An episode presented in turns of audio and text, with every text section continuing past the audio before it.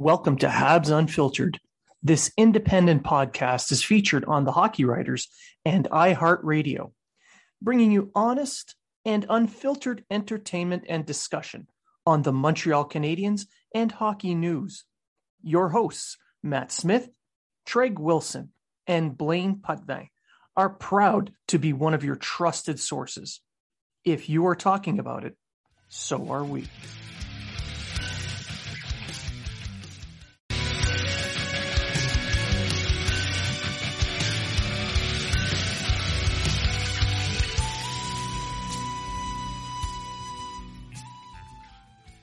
Welcome to Habs Unfiltered. This independent podcast is featured on the Hockey Writers and iHeartRadio, bringing you honest and unfiltered entertainment and discussion on the Montreal Canadiens and hockey news. Your hosts, Matt Smith, Treg Wilson, and Blaine Putney, are proud to be one of your trusted sources. If you are talking about it, so are we.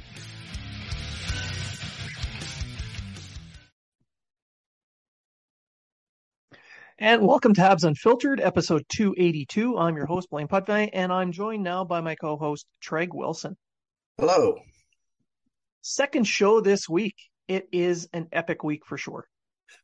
Yes. Uh, with the season uh, right upon us, uh, we're going to up our shows, hopefully, and get more shows in, whether it's two or three of us. But uh, we're going to do that because you guys demand it.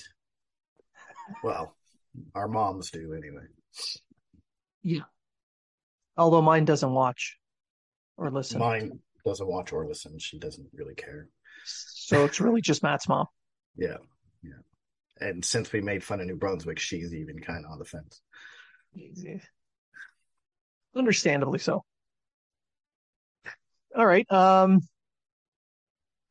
figured we'd do an earlier show. Uh, normally we do these a little bit more spaced out. We uh, Matt and I did one on Sunday, uh, but with Matt traveling around Ontario for a holiday, uh, you're going to be flying back to Nova Scotia, and with me flying to Ontario, things are getting a little busy.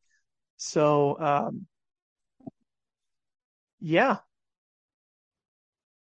There we go. So we're going to get this go. one out of the way. Uh, we'll, in this episode, we'll talk a little bit about an injury update, couple of uh, contracts have been signed, and we'll talk about the camp a little bit. So, a uh, little bit of house cleaning. Uh, Emil Heineman and Joel Armia in the game against Ottawa that the Canadiens lost 5 4 on Tuesday night. Uh, both got injured, both upper body. Uh, no extra word on that yet, which I think is going to have a ripple effect on the uh, the roster and the camp going ahead but to the contracts that were signed. Let's do the easy one first. Owen Beck. Owen Beck signed his ELC, played a game against Ottawa, did well, and was sent back to the OHL last night after the game. I wrote about this on the Hockey Writers uh, about a week and a half, two weeks ago, of the way his play has trended upwards where he had earned an ELC two weeks ago. He finally got it. And as expected, he's going back to the OHL, and I think it's going to be a dominant season. Uh, yeah, I, w- I was expecting Beck to go back to the uh, Mississauga the entire time, no matter how well he played. It, it made more sense uh, for him to do that. I don't think he's quite ready for a full NHL season. Uh, so why burn uh, why burn a year on his ELC to get nine games in really. Um, so uh, he's going to go back there. He's probably going to make Team Canada for the uh, World Junior Hockey uh, uh tournament. Um, and uh, yeah, he, he's probably going to dominate in the in the OHL. I mean, his face-offs alone should have put him on the Montreal Canadiens because because even though I will say this, Kirby Dach is at 52% for the preseason, which is pretty good considering the guy was 33% last year with the Chicago Blackhawks. Um, so, uh, but that alone, because Montreal's had issues in the face-off circle, and Dvorak was really the only one above 50% last year. Um, but again, he's too young. Uh, another season in the OHL won't hurt him. Uh, I do see him playing a full season in OHL, and he'll probably go right to the Habs as soon as he comes. He, he's ready ready to come back uh, uh, the following season, and uh, it's a good signing for him. Good signing for the Canadiens, and uh, we'll probably see him uh, maybe in Laval at the end of the season once the OHL season is over. Yeah, I agree. Um, I think Beck did show that he could play in the NHL right now. He he could. I just don't think he could sustain a whole season. No, is, is what. Uh, yeah, he he'd be playing basically at the at, like at the tips of his fingers. He's he's just hanging on by his yeah. fingernails. Yeah. So he'd be able to keep up, but just barely. And, and that's impressive considering he only played one season of OHL hockey because one of the seasons was sh- shut down due to COVID. So going back, already showing that he is capable of grasping systems within seconds, understanding what the coaches want, going over the video, and then adjusting his game as required. Um, that's going to bode well for the Canadiens. He might even be playing for them by next season. I don't know, but he will go back to Mississauga. And I was talking to some uh, some people that work with the Steelheads, and they're they're super excited to get him coming back because they have big plans for Mississauga this year, and Beck's a centerpiece of that. Considering he's going to be their number one center, makes sense. Yeah, and and he's going to get the minutes in the OHL, whereas in the NHL he's yeah. probably going to be a fourth line center. Uh, yeah, maybe third, maybe third, depending on how well he played. But with uh, Dvorak, Suzuki, and Evans, he's he's not going to take ice time away from them, and it's going to give him a chance to uh, play in all situations. So. And looking at this season, this year's camp versus previous camps, um, he might have been rushed into the NHL based on his showing in this camp. Had this been a couple years ago with the old uh, the old regime, uh, mm-hmm. who desperately needed center. So you look at Kotkaniemi, who was pushed into the NHL a, a, little quickly at 18. That might have been Beck this year.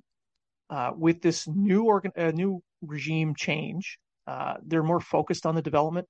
And let's be honest, no one's expecting much of anything this season out of the Canadiens.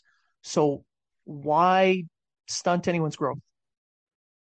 Well, exactly. And then, like, I don't know how many times St. Louis said in an interview, this is all about development and not about wins. I mean, don't get me wrong, the Canadiens want to win. The players have said themselves that, you know, we're we're trying to make the play. We're going to try to make the playoffs because players don't tank. As much as people want to think they do, they don't tank. Management might tank, try to tank, but players don't try to tank. Chicago. Um, Chicago. um, and I don't I don't think Martin St. Louis wants to tank. I think he just wants to take the approach where, hey, we don't have the team, especially without Carey Price, we don't have the team that's going to go even if we make the playoffs. It'll be another miracle run like a couple years ago for us to get to the to the Stanley Cup. So uh, you know, let's do this the correct way, take the young guys and uh, develop them properly, put them where they're supposed to be to develop properly and we'll get on to that when we talk about someone else later. And uh, you know, go from there. If we win, bonus. You know what? If we don't, well, I we get a nice little draft pick next year and a very very good deep draft, uh, especially in the top ten. Anyone in the top ten is probably almost going to make the NHL the very next year and be a difference maker, at least the top five. Um, and uh, and yeah, we'll go from there. So uh, I think that's the right approach. I think fans, I mean, I'm, I'm all over social media. There's a lot of fans who are just rolling their eyes and, oh, we're going to suck again. It, that's what you do to rebuild. You, you have bet.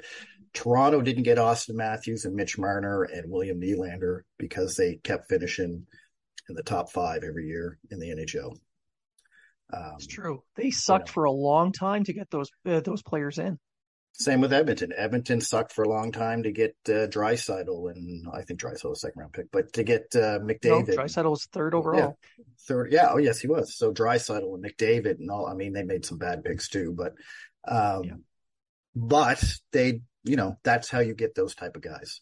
Um, it was just unfortunate this year. Montreal got the first overall pick in a draft where there wasn't uh, generational talent. Let's just say uh, top yeah. tier, close to elite talent, but not generational talent. Yeah, no, I agree. I think this year's draft, you're going to see a lot of these, uh, a lot of the players out of the top 10 turn into first line, first pairing types. Uh, Nemec specifically, I think he'll turn into a first pairing defender.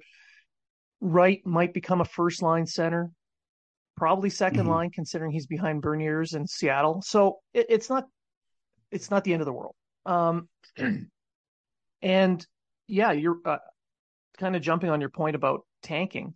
Uh, players don't get to where they are as professionals by coasting or tanking. Yeah. They compete. You got to think as well, they're fighting for their next contract. So the Canadians have a bunch of players, especially at forward, who are essentially placeholders for the future. They're just filling these spots until the younger players can step up. They're going to want contracts with whoever's willing to sign with them. So by playing as well as they can, they're guaranteeing that they can at least get an offer. Yes. Um, yeah. Because you know, and and it's a good idea for management to have those types of players because then you have you keep the games close. Uh, for instance, Allen, we talked about him in the last episode signing his contract. Keeping him on board helps keep the games close. It helps them compete because you don't want you don't want the youngsters to playing games that don't mean anything from October on. You want them to play in meaningful games come January where they're still not out of the playoff picture yet, that they're they're competing well against top uh, top teams. The games are you know one or two goal difference, so they get those scenarios where they they have to go and score a goal at the end of the game. They can try that, or they can try and shut down a team at the end of the game with a one goal lead. These little things that they're going to need to learn how to do to win in the future is this is where they learn it. Yep. So that's and, what uh, you, you, want that. Yep. And and like I say, uh, the way it looks now, there might be some young guys that are going to make the team earlier than we thought due to a couple injuries that are going on. But uh, yeah. other than that, uh, let's just uh, hope for an exciting season. Uh, be happy for the wins we do get. And I personally, this season, will just be watching the development of the young players and see how well Caufield Suzuki do and uh, I mean, so far, Caufield looks like he's in midseason form. Suzuki played one game and looked like he was in midseason form. So uh, I think we're okay. I, I think we're going to be all right. I don't think we're going to be as bad as people think, but I don't think we're going to be anywhere close to being all that great either. So, yeah. Why don't we just jump into the Ottawa game yep. and we'll yep. come back to the other signing after. So you brought up Suzuki and Caufield. I man, they did look really good against Ottawa in that game that pass that uh, Caufield uh, that Suzuki made to Caufield for the power play goal. Yeah. Oh, that was a nice pass. And uh, he had an even better one uh, to Armia for the Armia goal. And I just want to point out Armia's shot was bang on. So everyone yep. looked at the the moves that Suzuki made to get around those three players and to get the pass off, but Armia picked that corner on a dime. So I'm going to give props to him because he doesn't get many props from anyone uh, lately. So uh, that was good for him. But uh, it was a it was a bad start. I'm going to say this. Um, Montembeault is going to make this a long season. I think uh, everyone knows I'm not a Montembeault fan. Um, I don't think he's a great goalie, but we don't need great goaltending. We just need good goaltending. So uh, that's why we have Jake Allen. Um, hopefully Monty can find his game maybe. I mean, he had flashes last year, but uh, he just seems like that type of goalie. He'll give up a, a donut and then make 14 amazing saves before giving up another donut. So, uh, yeah, uh, it, it's, it's kind of a conundrum of, of, uh, of, you know, you know, you look at him go, man, how did he make those saves? And then you look at him go, man, how did he let that one in? Um, and I mean, he's only young too. He's going to grow but uh, the Ottawa game, Montreal made the comeback. Uh, they were down uh, two nothing. Nothing to start. Yeah. Four. Then they were down uh, four two, five two, and then they came back and made it five four. Um, my boy Xhekaj got his goal in his first fight, so uh, I was happy about that. Uh, you didn't have a On perfect fight, game though. On that fight, um, that seemed to be a continuation from the rookie camp. They they wanted some revenge. It, yeah. it seemed. And when he was challenged to the fight, it looked like he was doing pretty well. And once he knocked uh, knocked Buddy's helmet off, then they then dude grabbed on and started trying to spin. Yeah.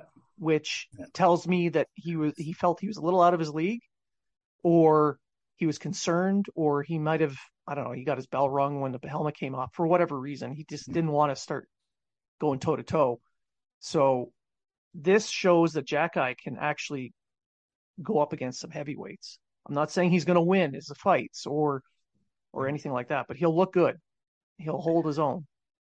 Uh, the, I mean, and that that fight, there was no real punches landed, but I think you're right. I think when he knocked the helmet off uh, with that right that he took, it kind of the other guy was kind of like, "Whoa!" Like, you know what I mean? If that would have connected, I would have been done. Yeah. But uh, um, and the other guy who's also a rookie, he's not a he wasn't afraid to drop the gloves either. He's kind of a uh, AHL enforcer. AHL enforcer type guy. Um, but he held his own. He wasn't afraid. He wasn't, uh, you know, and that's what I like about Mayu. Montreal hasn't had a guy like Mayu in I don't know how long. Deslauriers was the last fighter I had, but Deslauriers wasn't a very good skater. Xhekaj can skate. Uh, Xhekaj has a little bit. I look at Xhekaj as kind of like Romanov with a little bit more offensive skill and not afraid to protect himself or other players. Um, not that yeah, Romanov yeah. wouldn't protect himself, but Xhekaj. The only question I have about Xhekaj is his discipline. Is he going to get into those fights that he doesn't need to get into, or at the wrong time, or that that yeah. that's where I uh, like. I mean, I've been high on Xhekaj for about a year now, um, but you know, you have to be critical too. He's not going to be perfect. I think he makes the team um, only because I don't think Barron and uh, and Schueneman are playing all that great.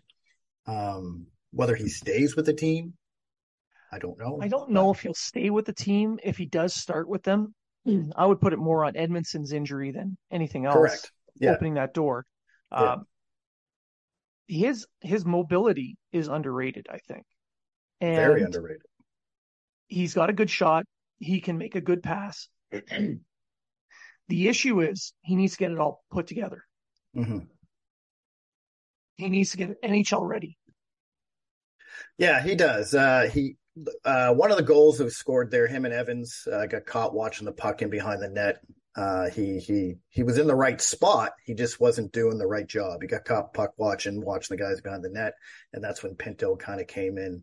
Even though yeah. it was on Evans' side, if he would just check, you know, would look back and checked, he probably could have pinched over and uh, and, and and covered Pinto for Evans. Um, he was on his wrong side because Wideman went into the corner, so he did the right move. He came over to cover Wideman's spot with Evans over on the other side. But again, he got caught puck watching and not doing what I mean. A little bit, yeah, yeah. Uh, he can get out of position at times, um, but uh, like I say, his mobility is so good he can get back in position. He can, uh, you know, he's not afraid to take crap from people. I mean, he he treated Bunt, Bunting like a rag doll after Bunting was kind of, I wanted to say picking at him, but chirping at him earlier in the game. And uh, you know, honestly, Xhekaj should just you know respect his elders. Well, when a senior citizen is talking to you, just say yes yeah, or no, sir. Yeah. I mean, Bunting has a little bit of a chip on his shoulder, but I think Bunting's going to say the wrong thing to the wrong guy, and that's going to be the end of him. Um, yeah. And yeah, Xhekaj, like a guy like Xhekaj, is the wrong guy to to chirp to. I think. Uh, I know why he was doing it because he was hoping to get uh, Xhekaj to take a bad penalty, and I mean, it was it was a good veteran play by an elderly player um, that's been many years in the league or in pro in the pro league trying to. Uh, coerce a rookie and a, a let's be honest, a rookie who does kind of have a hot head and you know is quick to react uh, to get a penalty. But Xhekaj didn't. He, uh, I mean, maybe he could have on a couple plays, but he didn't get anything that called till late in the game. Um, but besides Xhekaj, uh, Guhle had another great game. I think Guhle's a shoe in for the for the team. Um, I think so. He had a quiet, uh, steady, yeah. steady game steady game. Yeah, you didn't hear his name much, and that's what you want from a from a defenseman. Um, Schueneman played better than he did the night before against Toronto. Uh, yeah, but you can tell his legs were a little tired because he made a couple of errors. Yeah, he did, and uh, I, I, tweeted out here. Uh, Martin St. Louis after the game said the defense got to re- the guys on defense got to realize they're in a battle, and they have to want to win that battle. And to me, Barron and Schueneman been kind of playing like they already think they got their spots nailed down. I can't and, argue with that. And uh, I, I was I like Schueneman. I thought Schueneman had a great year considering last year. He came out of nowhere. Mm-hmm. I mean, by great year, I mean considering no one heard of him, and then he made the Habs. He played 24 games, and he and he played all right. He played well. He didn't, you know, uh, Barron in the, the nine games I think he played last year. He didn't look too bad till he hurt his ankle. But I felt this preseason that them two were kind of, hey, we're kind of, especially Barron, because he's like, well, there's no other right-handed defenseman. I probably already got this. I don't know this for sure. I'm just this is just my observation. Uh, and they've been kind of lackadaisical. Whereas Leskinen, who's really impressed me this preseason, uh, Xhekaj, Guhle, and Harris. Uh, although Harris, I think, has had an up and down preseason, but he's played. He hasn't. I don't think he's played as well as Guhle, Xhekaj, or Leskinen, but he's played. He's gonna. He's played well enough to be in the talks to make the team. Um, they're all out there battling. They're out there, all out there trying to win their spot. Um, and I think that's what it's going to come down to. And I think Edmundson's injury plays a big role, adds to uh, who comes in. And I think there's a big reason why Xhekaj and Harris have been playing on the right side is because Barron doesn't have Barron Schueneman don't have that spot knocked down, locked down. Yeah, that's that's something that I've thought about as well. And yeah. On this game against Ottawa, you can tell that the Senators showed up. They were ready. They wanted mm-hmm. to play. It's almost as if because the Canadiens and the Senators are going to be playing uh, like a back to back to back, that uh, DJ Smith set it up so that in this is just something that I'm assuming. It's an observation. It's it's an assumption. Nothing's been said, but to me, it looks like DJ Smith prepped his team and said, "Let's treat this like a playoff series. Mm. We're going to show up. We're going to play as intense as we can." They put together pretty much the majority of their NHL lineup, with the mm-hmm. exception of a couple of uh, heavyweight enforcers from the AHL because Xhekaj was on the other side, which points to the intimidation factor Xhekaj can bring eventually. And they they took it to the the Canadiens, and that points to that uh, that the comments you mentioned about from uh, St. Louis about uh, the defense need to know they're in a battle. They that first period they were not in the battle. No, it, they by the second they started getting in there, and by the end of the game, it was it was pretty even on that uh, that the desire to win those one-on-one battles. For the next two games, the Canadiens are going to be playing the Senators on the road. They're doing the Kraft Hockeyville stuff. Mm-hmm. Um, I think it's going to continue in this vein. And the Canadiens' defense, if they want to win that spot, so Barron or Schueneman, Harris, they're going to have to raise their game a little bit because the Senators are ready to compete now, and they're they're on a mission to make the playoffs because they're all in. They went out and got all these new players. They went and got all these, spent all this money, you know, for a team that uh, that's been on a budget that would uh, rival any parent going to Giant Tiger. I mean, they're now spending. So if they don't make a playoffs uh, this year, that's a failure, and they don't want that. It's true, but I mean, their their top goalie Talbot's going to be injured, and they're left with uh, Forsberg, and I think they just they just signed Hedberg or someone off waivers. Uh, uh another guy. I, I, don't know. Anyway, so that's that's probably going to be their biggest issue. But I mean, their defense is young but good. Uh, they have Stützle, they have uh, Batherson, they have Tkachuk, Giroux, DeBrincat. They have the, all the they should make the playoffs. They should, even with the injury to Talbot. Um, and you're absolutely right. He's, the, you know, DJ is pretty much saying, "Hey guys, we're supposed to be in the playoffs. Our rebuild is over. We're making that push to make the playoffs. Then we're going to make that push to be a contender." And uh, they they came out and played that, and I think they're going to do that in the next two games as well. Uh, I think Montreal's going to make some more cuts within the next couple days, uh, probably yeah. later today and you're going to see in the last two games more of what we're going to see uh, to start the season in the lineup. So that'll be a good test to see how Montreal is going to match up against Ottawa, say in the regular season. Um, so, um, so yeah, uh, Montreal, however, did come out slow. They came back and like a lot of St. Louis games last year in the NHL, they came out slow, then they fought back. Um, which is good, which is what you want to see with a team uh, that's in a rebuild, with a team that's uh, not expected to do much, just a compete level. Wins are going to come, but so are the losses. But it, as long as they compete day in and day out, how can you complain about uh, about the team?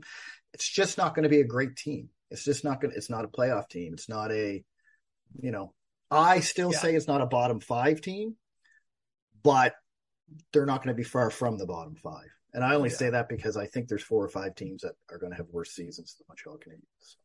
They're trying to, uh, but with the with the Canadiens this season, they're not going to be that good on this on the uh, the standings. I agree. The real victories are going to be individual ones. Mm-hmm. Has this player evolved their game? Have they added, you know, a better shot? Have they added more speed? Have they added uh, a little bit more jam on the boards. These things that each player is missing that they got to work on, that they add those things along the way. And if they did, that's a victory. Yep. So that's what they're looking at. Um, I don't know, being 05, uh, 05 and 1 in the preseason doesn't mean much. I mean, Christ, you can go 8 0 and then end up dead last. But I think it's kind of that that game last night and the next two games against Ottawa are going to be a bit of a show of what the season's going to be.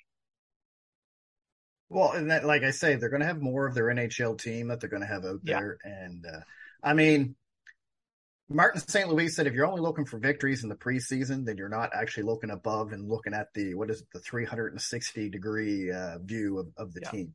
Uh, I love the way St. Louis is talking about wins and development by saying, Hey, I think he knows they're not going to get a lot of wins. So he's saying, Hey, if you're just looking at wins, then you're not looking at the, the bigger picture. And, uh, especially with preseason, uh, you know, of course you're going to, you want to win it. I mean, every team wants to go 82 and 0 in the Stanley Cup. I don't care if they, they have a, the shittiest team in the league or I don't care if they're the Chicago Blackhawks or the Colorado Avalanche. Every team wants, wants to do that. Right. Uh, but and if you look at things realistically, you got to you, you put yourself look at all the other teams, the talent and stuff. And you look at you and you said, all right, right now Montreal's looking at it like this. We don't have the talent to do this, but we have talent on our team that in two to three years we can be doing this. So what we got to do is develop that talent properly. Um, and that's I think exactly how they're looking at this season. Uh, the wins are going to be a bonus. I said that earlier. Um, but I'm this year going to be watching the individual players. I'm going to be watching. For me, I'm going to. I, I, want. I would like to see Suzuki hit 70 points. I would like to see Caufield. I think Caufield can hit 30 goals. Um, I'm looking at those milestones, and if that's the case, and I go, all right, he's getting better. He's getting better. Uh, if Slafkovsky makes the team, I just want him to have a productive season. Like I just want him to to yeah. develop well. I don't care about his point total. I really don't. He could have. I mean, Stamkos, I think, only had 30 points in his rookie year or something like that. Um, I just want to see that through the year, he's getting better and better and better. And you've seen that in the preseason. You've seen that the first two games. He looked, you know, didn't look terrible. He didn't look out of place, but he was he very was underwhelming. Underwhelming. Like you, you thought he'd be better. Of course, he wasn't really playing with talent either. Oh. Um, but I thought he played excellent against Toronto. I thought it was his best game of the preseason. And even though he looked tired and a little bit slow last night, I thought he had a pretty good game last night. I thought he played pretty well with yeah. Suzuki and and and and Caufield. I think the game was a bit faster than he expected, especially on the first line against the other team's top line. But uh, again, he didn't look out of place, but he didn't you know, he didn't wow me like Suzuki and Caufield did. Like Suzuki and Caufield yeah. seemed to be on that other level. And that's to be expected. Suzuki and Caufield get a year to Suzuki, what? This is his fourth season. Uh, Caufield, this will be his second full season. Like they got time under them. They they they know yeah. the NHL and Slav- Slafkovsky doesn't. Um, so yeah, so that that's what I'm looking for. And if Slafkovsky goes to the AHL, I'm perfectly okay with that. Perfectly okay. Now, I I I firmly believe that he's going to start the season with the Canadians, and then he'll he'll probably end up in the AHL with his buddy Filip Mešár, who was cut and sent to Laval So it looks like Meshar is going to play there Yeah. as opposed to Kitchener. But with Slafkovsky, I agree. He had an amazing game against Toronto. He played extremely well. He was one of the few bright spots in that game. Um, and then the game last night against Ottawa, yeah, he did look a little tired. He looked a little bit, he had a harder time getting up to speed and his, with his, keeping his head up so he knows where to be. But to me, that, sh- that it looks like he needs to work a little bit on his conditioning, which that's fine. He's 18. The stuff is going to come. And he hasn't gotten used to the NHL pace or the North American style yet. He the size of the rink makes a difference. You see him up against the boards there when Zub knocked him on his ass, and then Tkachuk accidentally speared him uh, when he was digging for a puck that had already left Slafkovsky. And Tkachuk watched the puck go, but he made sure to dig it, dig a little bit more, just in case that that little black dot that he saw go past him was not a skate. It was, it was, you know, One thing about that play, sure. one thing I liked about Slafkovsky in that play is he didn't give up on the play, even though Zub No. knocked him down. He looked back to see where the puck is, and that's when Zub hit him, which was a good- it was a good play by Zub. Like I'm not taking that away. oh, Like, absolutely great defensive play. as as soon as uh, Slafkovsky took his eye off him, he went in for the kill and right. uh, knocked him down. But he battled in that in that that board battle on his knees and face with sticks hitting him and everything. He battled and he got that puck deep in the corner. He got that puck out deep in the corner, and and that's what I kind of liked. It like he didn't give up, and that's what I liked about him. Now, True. if he knew where the boards were to begin with.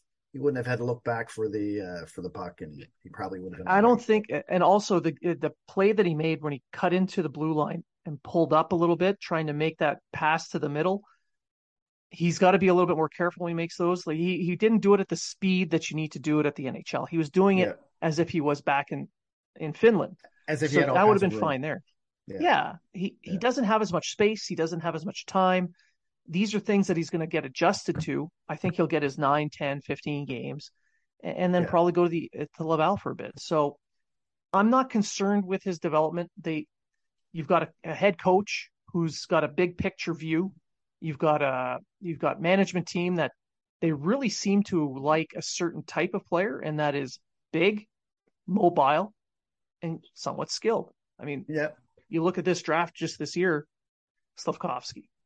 Mešár is not that big, but he's not tiny either. He just looks tiny next to Slafkovsky. uh, at Beck, and but on tiny Hutson, they took a shot there. Uh, so there's four guys from this draft that might end up in the NHL. Hutson's growing though. He's five nine now, one fifty five. He gets the he gets an extra draft- inch for every he gets an extra inch for every hundred points he gets. At, at the draft, he was five eight, one thirty eight, or something like that. So, just so everyone knows, he, He, had a couple they ex- sandwiches. they expect him to grow another two inches. That's what they expect. He's a grower, not a shower. We'll see what happens. But really, Hudson at 5'10, 5'11, if he can get up to 165, 170 pounds, you've pretty much got Cale Makar. Maybe not the talent, but you pretty much got Cale Makar. Maybe an Adam Fox type. Adam Fox type, yeah. And I mean, he has the skill. Like you, you Oh, yeah. you've seen it. He has the skill. Now, I'm not saying Lane Hutson's going to be the next Cale Makar in the NHL. I'm saying he has the skill, and if he can get up to the 5'10, 5'11, he'll have the same, approximately the same. So more Quinn Hughes, actually. Uh, size. Yeah, Yeah. yeah, really good offensively. Some some gaps defensively. I, I mean, a second pairing guy that if that if that's what he ends up as, as a power play uh, type of guy, that's a that's a massive home run. I mean, Hab's future on D looks great. But it It takes it's going to take time. It's going to take time. take it's going to take two or three years. Speaking of the Canadiens' defense and the future, like we've been segue? avoiding this. yeah, yeah, we've been avoiding this so far, but we can't any longer. Uh, the Canadiens today, the fifth of October, as we record, uh, signed Logan Mailloux to his entry level contract. The right-handed defenseman, who is six foot two, a little over two hundred pounds, he's going to end up going back to London to play his season. But that signing is going to really wind up Habs Twitter. It already has. Um, impressively. I mean, it only yeah. took three seconds. Um, so I'm going to read a little thing from Arpon Basu about what yeah. uh, Kent said back in March and then what he said yesterday or last night or this morning, whenever he did it. So back in March, they said, what we understand right now is he made a terrible decision. It has impacted people, not just the girl, but her family, and I'm sure her friends.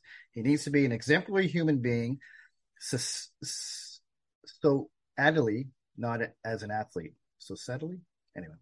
Uh, we're going to continue to monitor that before we make any formal decisions about having a professional relationship with him. This is what he said after the signing. There's a lot of planning going on, but ultimately, to me, he's got to continue to show he's remorseful to work and improve himself. And as long as he's doing that, we can take the next steps. If he doesn't do that, there's really nothing left to. Okay, that's what he said back in March. Now, what he said yesterday was, and I can't really find it right now, or last night, or this, whenever he said it, I'm not sure because I never seen it until I woke up this morning. Uh, he basically said that he's pretty much passed all the tests that they required him to do. He's shown that he's an exemplary, and because he's been around the team all summer, everyone's got to know what he actually is like as a person.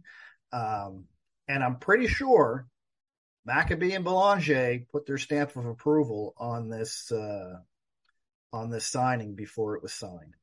Um, say what you will about the guy, and this is what I'm going to say about the past stuff, and then I'm not I'm not saying any more about it.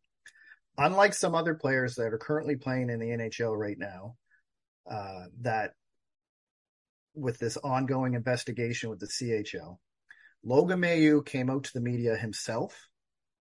He admitted to what he did. He let his name be released by the media, even though he was underage and didn't have to. He asked not to be drafted because he wanted to mature and go on. Now you can say that was all a PR thing or put on by his agents or whatever. It doesn't matter. It still happened. Um, and I'm not downplaying what he did, but everything that he did do up to the point of his immature thing that he did, the sharing of the information, sharing of the information in the picture was all consensual. So, having said that, I think Mailloux, and I wrote an article about this for the hockey writers a year ago. He can be that guy if the Habs do this right to teach other younger players this is not right. You know what I mean? You know, he got the second chance. You may not. We got to end this culture, right? That's that's in the Canadian hockey, and there's a culture, right? And um, you and I lived through it back in the time when no one gave a shit. So, um, you know, we got to get through this and be better people because when we get to this stage, we're role models. And if we're role yeah. models, you know, if we show, hey, I did this that was wrong. I don't like saying mistake because it wasn't a mistake. It was a bad decision. It was a wrong decision, right? He made the decision and he picked the wrong one. Uh, he didn't make a mistake. He knew what he was doing. He just did it wrong, right? Uh, but I learned right. from it, and I, I, I learned from it, and I made myself a better person. And that that's that's what they we got to get out of this. So instead kind of like the Andrew Shaw situation from a few exactly, years. Exactly, exactly. So what we got to learn from this is not to condemn the kid. It'd be different if he hid behind it, or if he didn't say anything and he let it go under the rug and it came out later all of a sudden, hey, did you hear? You know, that'd be a whole different story because then he wasn't being responsible for his actions. Yeah. What you know what I mean? Yeah. And uh and now you got to look at it as maybe he can be that guy that can help change the the attitude that's uh, going around in uh, in, in hockey right now. You know, honestly, I, I I'm all about second chances as well. I mean, everybody deserves a second chance if they put the work in for it, and it seems he has. And I'm not I'm not judging just yet. I'm going to reserve my final judgment for a little later down the road. But you're right. He he was he was forthcoming. He was open about it. He wasn't hiding. So that that gives him that gives him a little bit of uh, leeway in my in my view. Now, uh, Roland on Twitter, a, fall, a good friend of ours, um, he put this on Twitter and he said, Logan's behavior took place in Sweden. Swedish authorities took action and he was prosecuted under their law. And this is where he makes an excellent point. If the incident had taken place in Canada, Hockey Canada would likely have swept it under the rug with the rest of the garbage they've hidden in the past. So he has stepped up and he has admitted his his errors. He has admitted his wrongdoing and he has made taken steps. We can be as cynical as we want and say he's doing it just for the job, but he is doing it. Whereas. Hockey Canada has literal hidden slush funds and slush Two. funds hidden from the other slush funds. Two of them that we know of. There's probably more to cover up incidents. And they're set up until 2029, which really just points to the fact that they're expecting more rapes, yeah. more sexual misconduct. So we can't crucify this kid and ignore Hockey Canada and the we also, crap that they're pulling. We also can't lump this kid into what's happening with Hockey Canada. No, it's different. And, and the reason I say that is because he's not hiding. He's not. There is a whole. There's about eight players in the NHL right now that were involved in two rape cases that no one knows who they are. That we know of. There that might be 16, 20 players. Right but there's eight that we know of and we don't know their names and no one's coming forward. No one's saying a word. No one's admitting taking responsibility for the actions that they had. This guy did. Whether you think he did it because his agents and his lawyers told him to or not is is irrelevant. It's irrelevant because he still did. He could have said no i'm not doing that. Like this happened in sweden. I'm 17 no one needs to even know this happened which is which could have happened. And and roland's absolutely right this happened in Sweden. Uh, my only thing is, is I hope the girl and her family are satisfied with what Logan Mailloux did and went through. I, I haven't they ever heard, will be. I don't think that, but I mean, as long as, no, I don't think they ever will be. But as long as they're involved in the process, yeah, and it's not just okay, we're fixing them. Sorry about what happened. You know what I mean? No, I don't want to. Yeah, exactly. And I don't want to minimize other people's thoughts or feelings on this. If they're if they have a different point of view, they're entitled to that point of view. Sure. If they don't want him signed, I you know I support that that point of view. The, they I, I, you're allowed to yeah. I mm-hmm. understand it. You're taking a stand on a specific uh, political view or moral view or a values kind of view. I understand that, but there's there's a limit. We can't. There's only so much that anybody any of us can do. And you're right. If he's willing to be out front, open and honest, and become uh, an example, positive example, at least that little glimmer of hope has come out of this horrible situation. Granted, I don't know if he's going to actually play a game with the Canadiens he might end up getting traded just because the press and the media and the scrutiny might be too much. But for now, my hope, and this is just my hope, is that he does exactly what you mentioned and becomes that that example. I think uh, the Hunter brothers in uh, in London had a lot to do with this as well, because uh, I know when he first came back from Sweden, they got him right into social workers or whatever he had to do. Um, I know the Montreal Canadiens took over and they put him into this program. Um, Kent Hughes uh, went along with the program when he went in there, and Kent Hughes made that statement back in March. We get obviously they seen growth. Obviously they seen something because uh, Kent Hughes pretty much said because they don't have to sign him. If they didn't sign him, they would have got a draft pick and been done with it right? And he would have someone else probably would have picked him up somewhere, uh, Edmonton or someone in that very draft. And that, yeah, and then uh, so I personally, I I hope and I think all the steps have been taken. I hope and think Mailloux is uh, genuinely, um, uh, what's the word? Genuinely trying to improve himself and not just taking the steps because he has to. Um, but I don't know. You're never going to know. I'm, I'm going to hope he, he he's doing what he's doing because everyone says he's just doing it for the job, but technically he doesn't have the job. Uh, sure, he got the ELC contract, but he's still in the minors. He's still dealing with shoulder, and he could come back to play for London this year and be terrible. And Montreal could be like, you know what? Mm, This guy isn't what we thought. All with all the controversy and the way he's playing, what we already have, now we're good, right? So uh, yep. he doesn't have a job yet. Let's just say that. Nope, no, he's just now into their system. They have a they have more control over what he does, where he plays, mm-hmm. how he uh, you know how his development proceeds, and they have a say in that uh, that development and growth as a person. Um, yeah. So, I, I think I think talking about this this part, I think we're done um, for now. and I just want to reiterate what up. you said. Uh, I agree. If you're against this for moral, political, so I, I understand. And, and, yeah, you know what? Yeah, that's perfectly fine. It, it, you you have perfectly good reasons to not like this signing or not want the kid to to to have a second chance.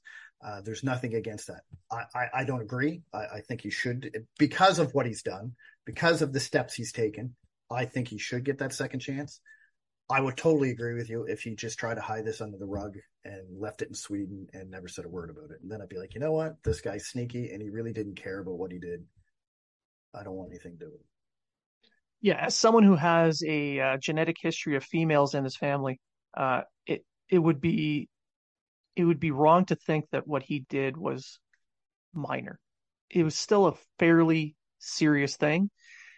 So again, I understand the point of view of others. Uh, I kind of share it, but with the work he's done, I think he's earned this opportunity to continue to prove himself. He hasn't proven himself. He just no. he's at a next step. So we'll see what happens this year. He's going to have to play well. He's going to have to show that he's a good human being. He's going to have to continue that. So we'll see what happens come next summer. But in the meantime, the the signing is is done. Um, and for the final part of the show, uh, whew, let's see. Do you have any any additional thoughts you wanted to put in? Uh, not really. I have a. I'm gonna do a plug. Uh, I have a. Uh, I'm doing a mailbag for the hockey writers. So if anyone wants to have a question, have me answer it on the mailbag uh, just send me a tweet. There's a thread on the on on there. I'll, I'll, retweet it every once in a while, or send me a DM on Twitter, and I'll get that uh, put that question. I'll I'll do my best to answer that question. I'm looking forward to seeing what kind of crazy questions from these wild and crazy people send to you. Uh-huh. Wild and crazy guys. Nobody knows that uh-huh. reference, Blaine. Just just you and I. Well, anybody who's old understands that that reference. Um, and uh, yeah, and for me, I just want to finish off the show saying "fuck you, Putin." Um, yeah, you know, yeah, I, f- I feel that covers a lot. Mm, it yeah. does. Uh, it does. For our listeners, I want to thank everyone for checking in. I want to keep, I want to thank you guys for continuing to interact, uh, sending us uh, comments, ideas, emails. Um, I mean, Matt, you know, he he doesn't mind the pictures that get sent to him, but uh, eh, some of them should, I don't know, slow up. Vinny, we know it's you. You have a girl. Definitely Vinny. Yeah. yeah. Yeah. Not no judgment, but you know, no Vinny's a nice looking guy. But uh, the picture's got to stop. Matt's Matt's starting to get a little bit weirded out. At least stop with the feet pictures at the very least. At least that's what he's telling us. exactly. So, so to uh, to all our listeners, thank you for uh, so much for listening. Thank you for checking in, interacting with us. We do appreciate it. And remember, if you're talking about it, so are we.